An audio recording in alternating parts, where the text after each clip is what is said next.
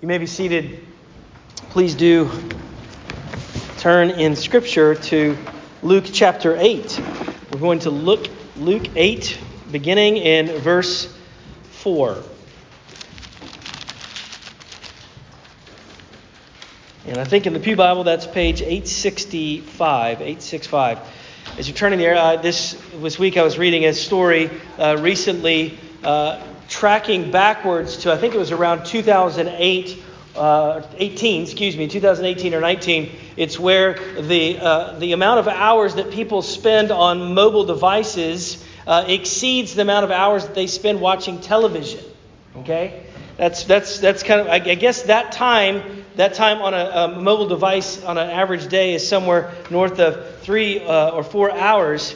Uh, th- you know how it is, though, when you click on an article like this? I mean, it's a little bit depressing, obviously, but then there's all these other depressing titles that are all related. You know how this is, right? You see another story that has the same or similar tag, and then there's another story and another story. It's just like, man, if you're hungry for bad news, I mean, it is just it is just spewing out at you all over the place. Let me just give you a couple examples.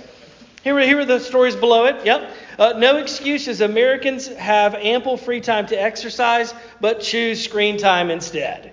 The, others, the other title, here's one Screen Zombies. Average person will spend 44 years looking at digital devices, and that's before COVID.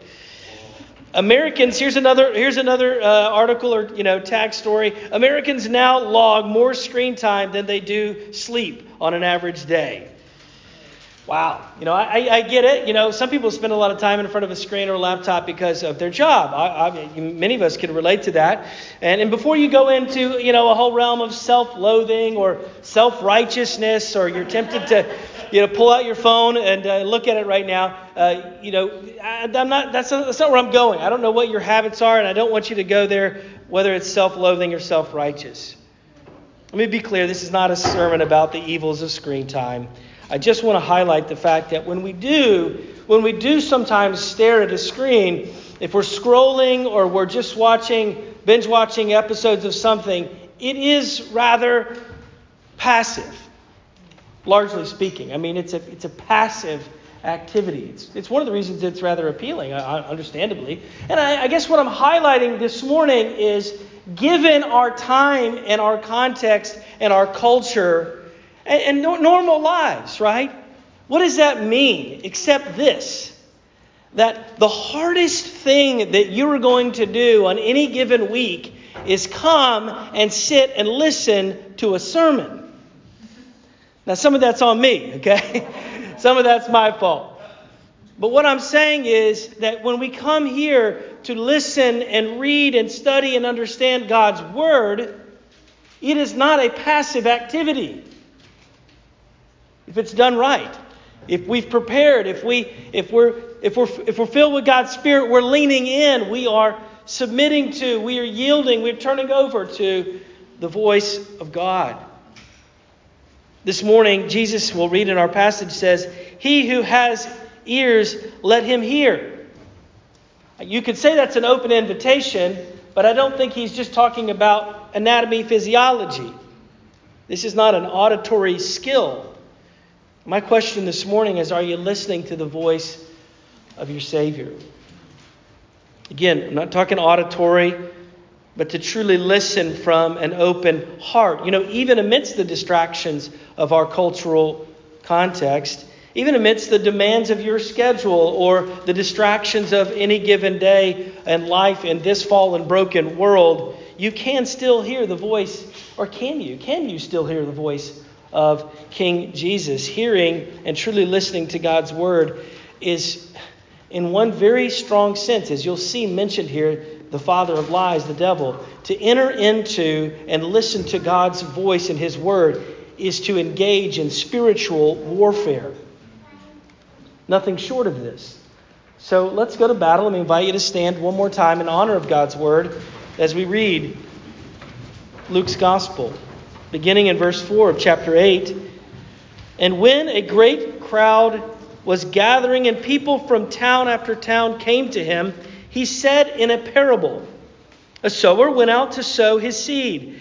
And as he sowed, some fell along the path that was trampled underfoot, and the birds of the air devoured it. and some fell on the rock. And as it grew up, it withered away because it had no moisture. And some fell among the thorns, and the thorns grew up around it and choked it. And some fell into good soil, and grew and yielded a hundredfold. And he said these things as he called out, He who has ears to hear, let him hear.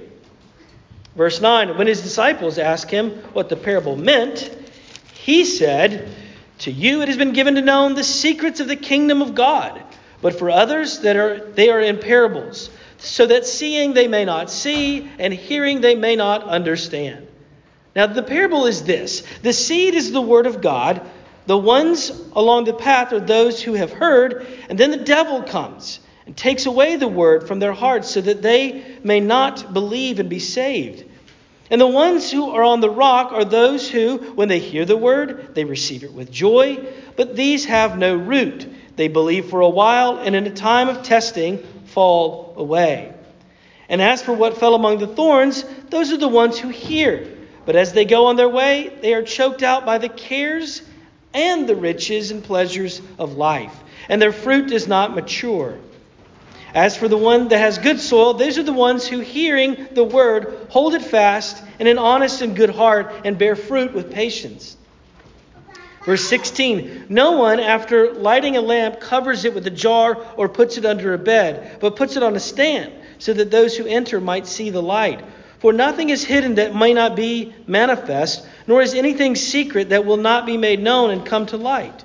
Take care then how you hear, for the one who has, more will be given. And for the one who has not, even what he thinks that he has will be taken away. And then his mother and his brothers came to him, but they could not reach him because of the crowd. And he was told, Your mother and your brothers are standing outside desiring to see you. But he answered to them, My mother and my brothers are those who hear the word of God and do it. This is God's word. You may be seated. When he asks for his help.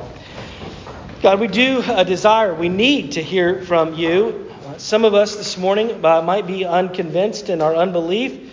Some might be here unsettled, unclear. And, and I don't need to confuse them, and I don't, I don't want to. So I, I pray that right now you would be in my speaking and in our hearing.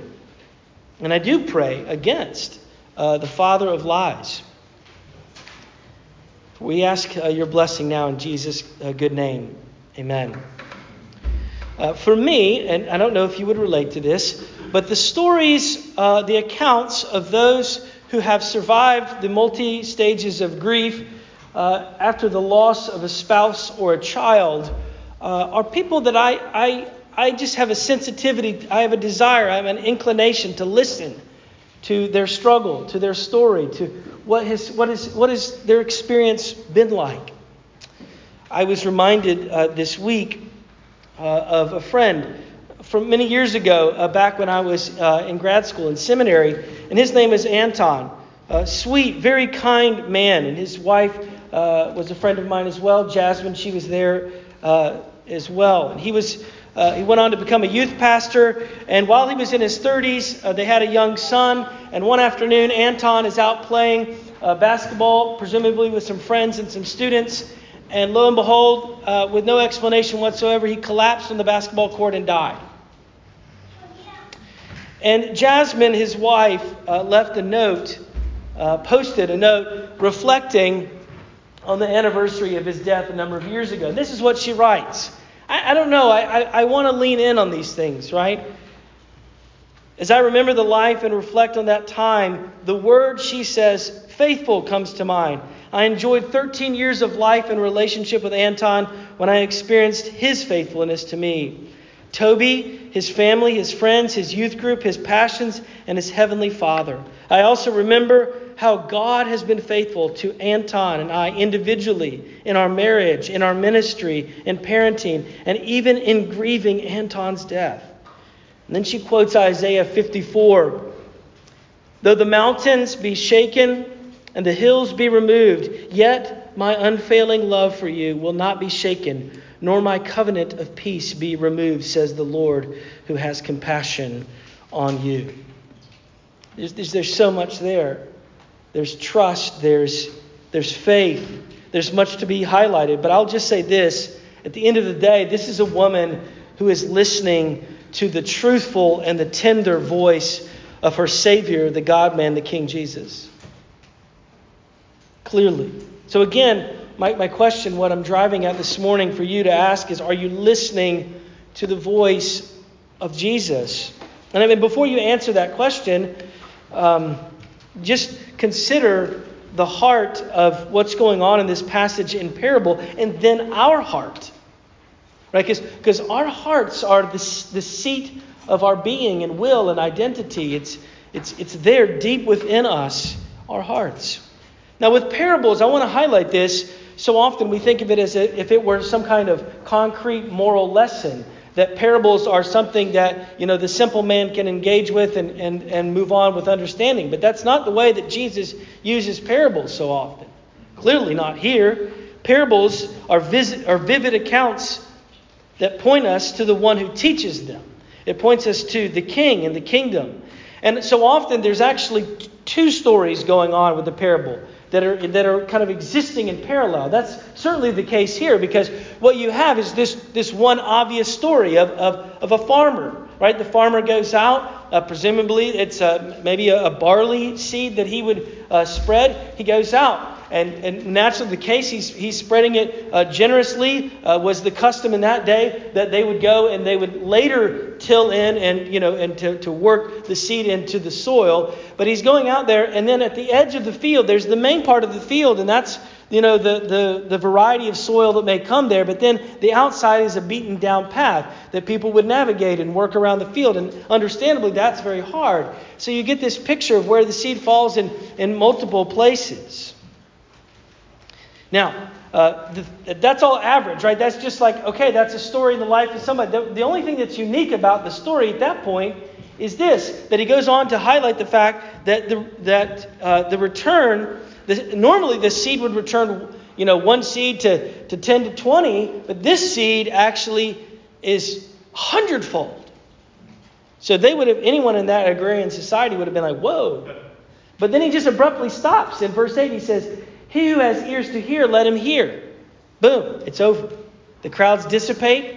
They're not left to understand. The disciples who remain look to Jesus, you know, and they say, What was that about? What is that? What does that point to? And that's where the parallel comes in. The deeper meaning, the parallel story that comes along that's really about the king and the kingdom, it comes to light for the disciples beginning in verse 9. What's the seed? The seed is the word. The Word of God, the, the message of the kingdom, of the good news. It's, it's even to this very day, it's being spread. First Peter tells us that it is the imperishable seed of our faith. What's the soil? The soil here are those who uh, have ears. Everybody has that. But, but then, furthermore, subsequently, simultaneously, it's the hearts of men and women. The, the fruit here is, well, it's, it's lives, the harvest is what's transformed the lives of those who by grace reflect the, the glory of their Creator and Redeemer Jesus. Why and how? I mean, obviously, it appears that there are some people that encounter, receive the word. They may be, even identify as disciples or followers of Christ, but that's only for a time or a season. And we've all experienced this, right? We have witnessed people that we thought that that was sincere and real and, and, and lasting, and then, then no longer they are. And, and maybe in the in between, as they as, as as you know the noise and the and the struggle in their lives continue on, there's incongruities and there's problems. And you've probably even met people that said that's the kind of person that makes me not want to be a Christian. As if to say it's such a scandalous thing that there's actually hypocrites in the world.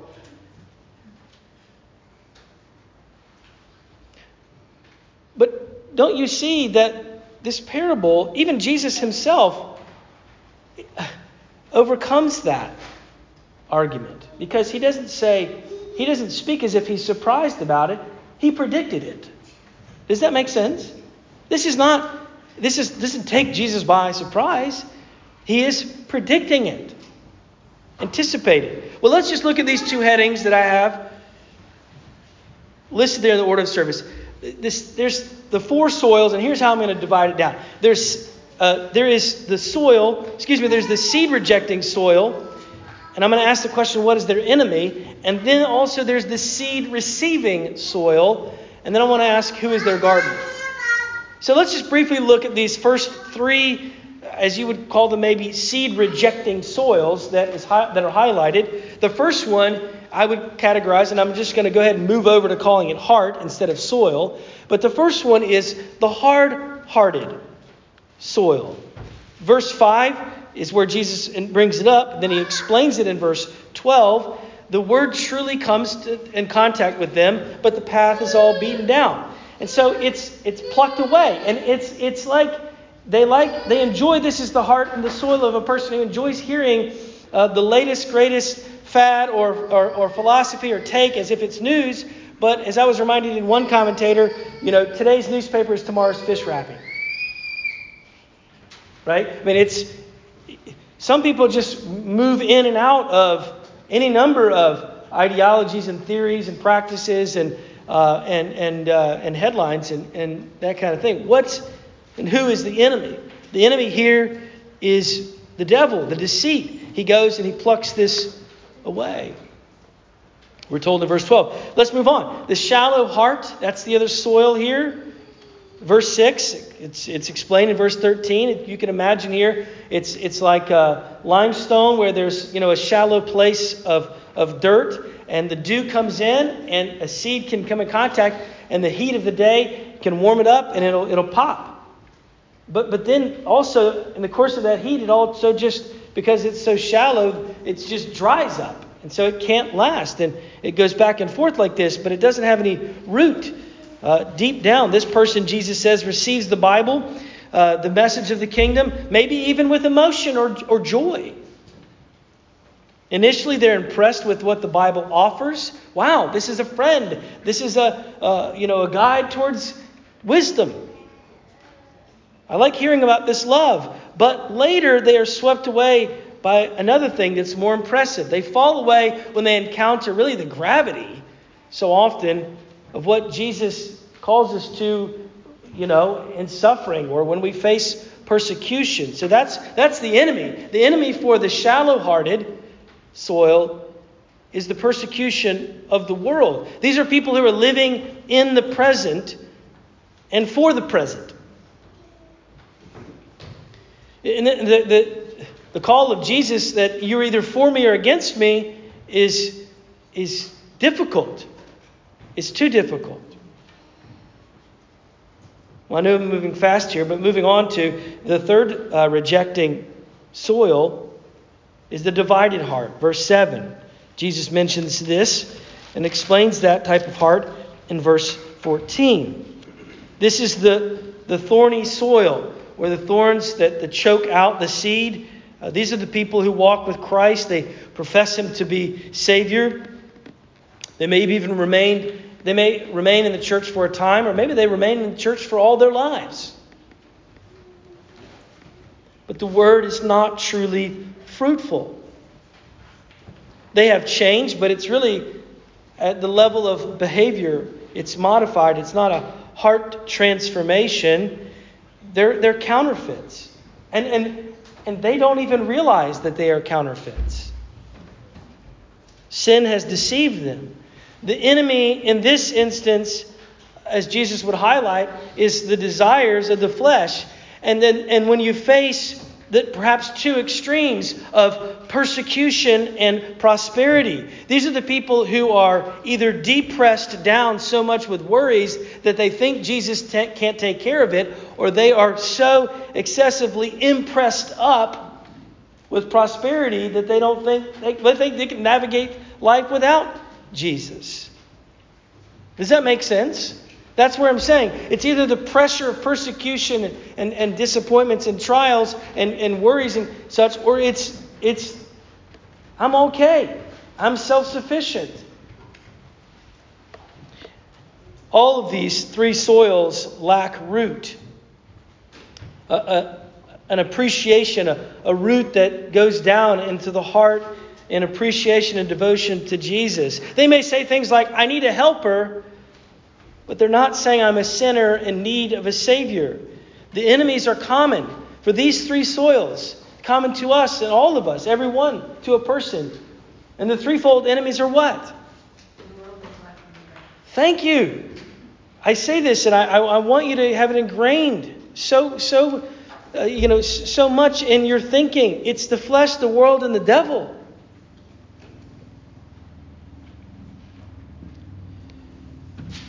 Isn't it just Jesus' fault that he can't be more impressive?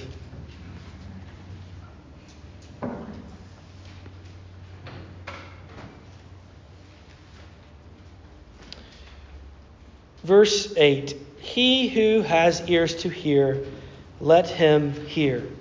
Can you hear that music? Can you hear that tune? Can you hear the, the gospel good news message that a king came to a bunch of people who were by nature haters? Of God. Selfish, we are guilty, and Jesus comes and declares a sweet song of freedom and release. And come, Jesus says, have your sins forgiven. It is paid for with my life and my death. Will you transfer your trust to me? You, you here today. Well, let's talk about this other soil, this last soil, this seed receiving soil. This is the one where the seed goes deep, deep into the heart. A, a, true disciple with true, lasting, not perfect, but, but persevering faith. That's where the genuine root can lay hold and, and, and transformation, incredible transformation, can genuinely take place. It's fruitful. And there's something that happens even relationally in that. And what I, what I mean by that, and I think it's part of why Luke records it as such in verse 19. Look with me there. This is what transpires. Then his mother and his brothers came to him, but they could not reach him because of the crowd.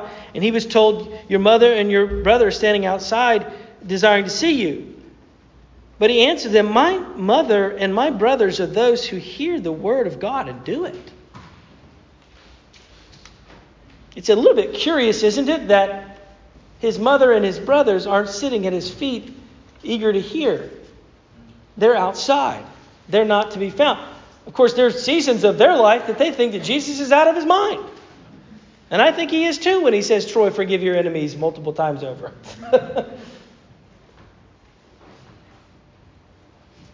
Maybe for you it's something else. But the beauty lies in this that Jesus has this warm, a warm enough affection that he is exalting his disciples. He's, he's not trying to belittle the nature of a biological family, but at the end of the day, the sweet, sound, lasting, substantial relationship is, is not biological, it is spiritual. To know God as our Father and Jesus as our brother. Friends, Jesus is pointing to the fact that we can and will be adopted into the family of God and the favor of our Heavenly Father. How do you know when you're listening, though, with a whole heart, with a, a, a, a, soil that is good? And, and what does he say in the text here? True, honest, verse 15. Well, it's verse 21. He who that's, that's the one. It's the one who's doing the will of God. Am I hearing or am I listening? I mean, our lives will indicate that. It will be very clear over time. We don't, and I want to be clear though, nevertheless, when we talk about hearing and doing and, and how that manifests and trusting Him, that we do not enter the family of God because of our obedience, but we nevertheless identify ourselves as brothers and sisters of Christ because of our posture and trust and obedience. Okay. You might say, what do I need to do to make uh, the soil ripe for me and maybe for others that I so desire and wish would receive the word? Well, it's this it's to seek the gardener. To, to seek the gracious gardener, what he can do. And when he, when he does it, it's so powerful and fruitful. By the way, this is not a parable, even though we look back over our experience or even people that we know presently and we scratch our heads saying, Where are they in the kingdom? What, what soil are they? This is not a story about the variety of ways that people reject the Word of God. This is not a story or a parable that's supposed to help us, you know, just, you know, statistically distill down how three out of four people reject Jesus. It's actually highlighting how just a simple seed has such overwhelming power that it produces a hundredfold. That, that doesn't happen in, with any normal seed as the, the hearers of this would have made sense of.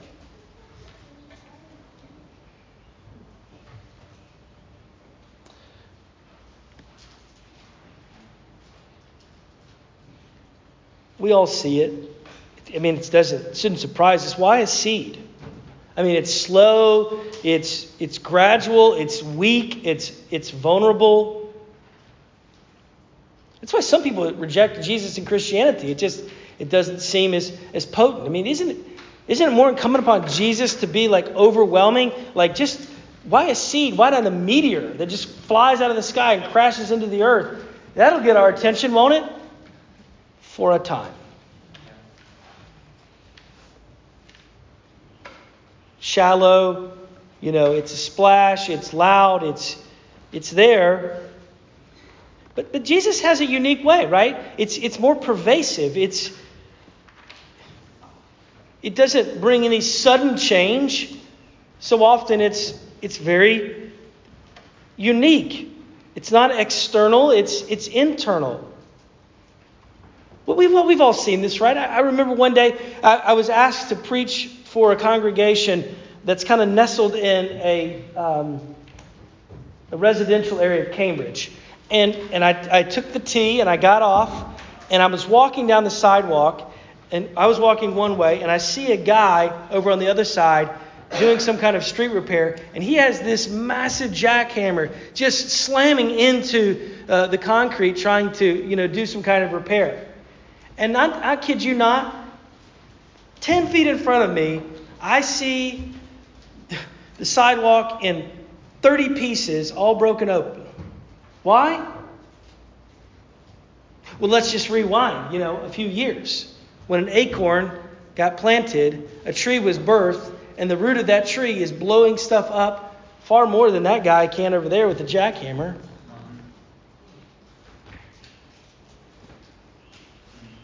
I kind of chuckled. Boy, I held on that for a long time to use as a sermon illustration. Hey.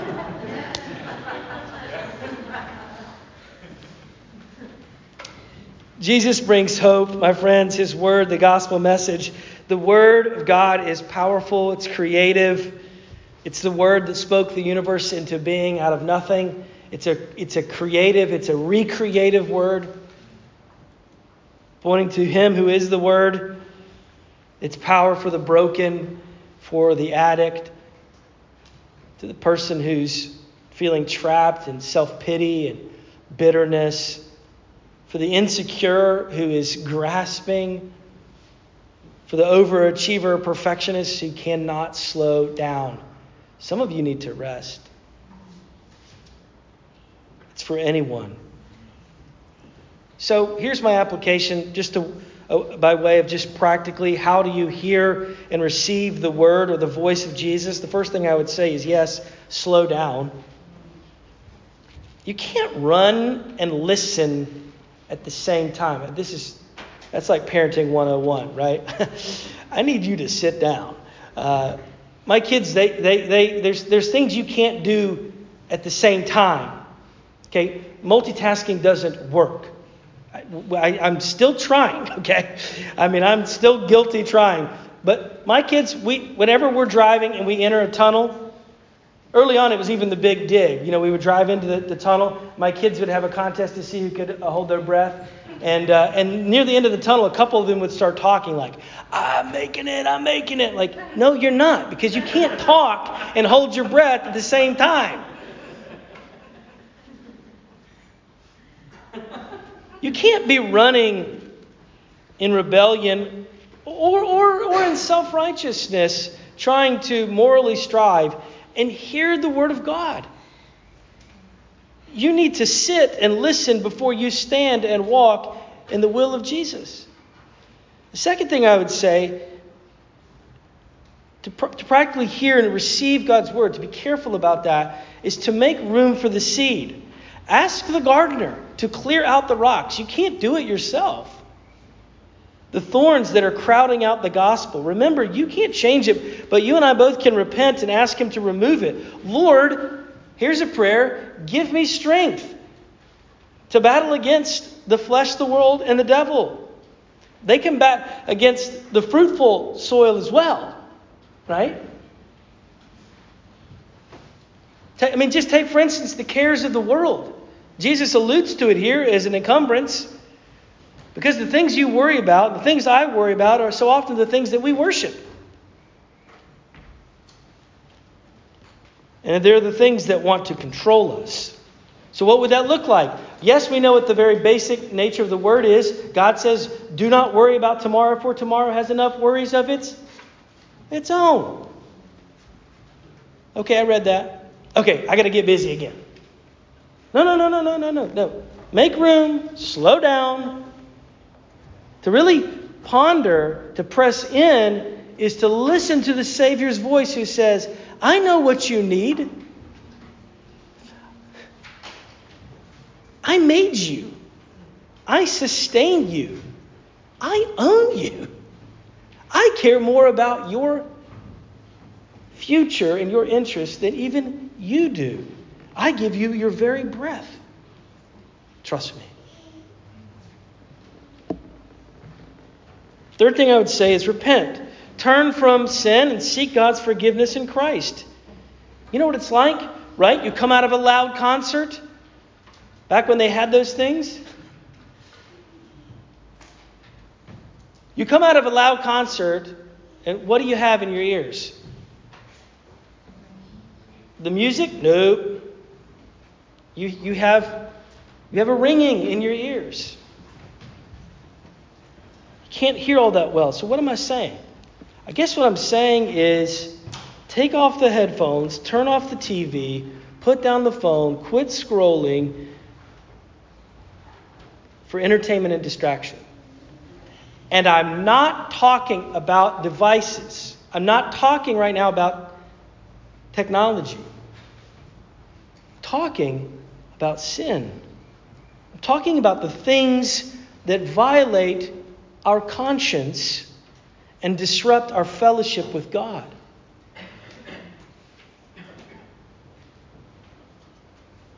The last thing I would say is ask Quit thinking about technology, okay? If you want to hear the voice of God, it might mean putting down your phone. But what I'm saying is this setting aside, setting aside sin, and then asking for the Holy Spirit. God's good deposit and gift, our counselor. Because you can't just empty yourself. It's not, just, it's not enough just to clear out your schedule, to put down your phone and walk out into the woods with your scripture, you can temporarily change your behavior, but only God's Spirit can transform your heart and mind. Holy Spirit, please work. It would sound like this in my shallow, fickle, sometimes divided heart. Give me a willingness. I seek to be filled. Why? Because it brings clarity. He brings illumination to this word.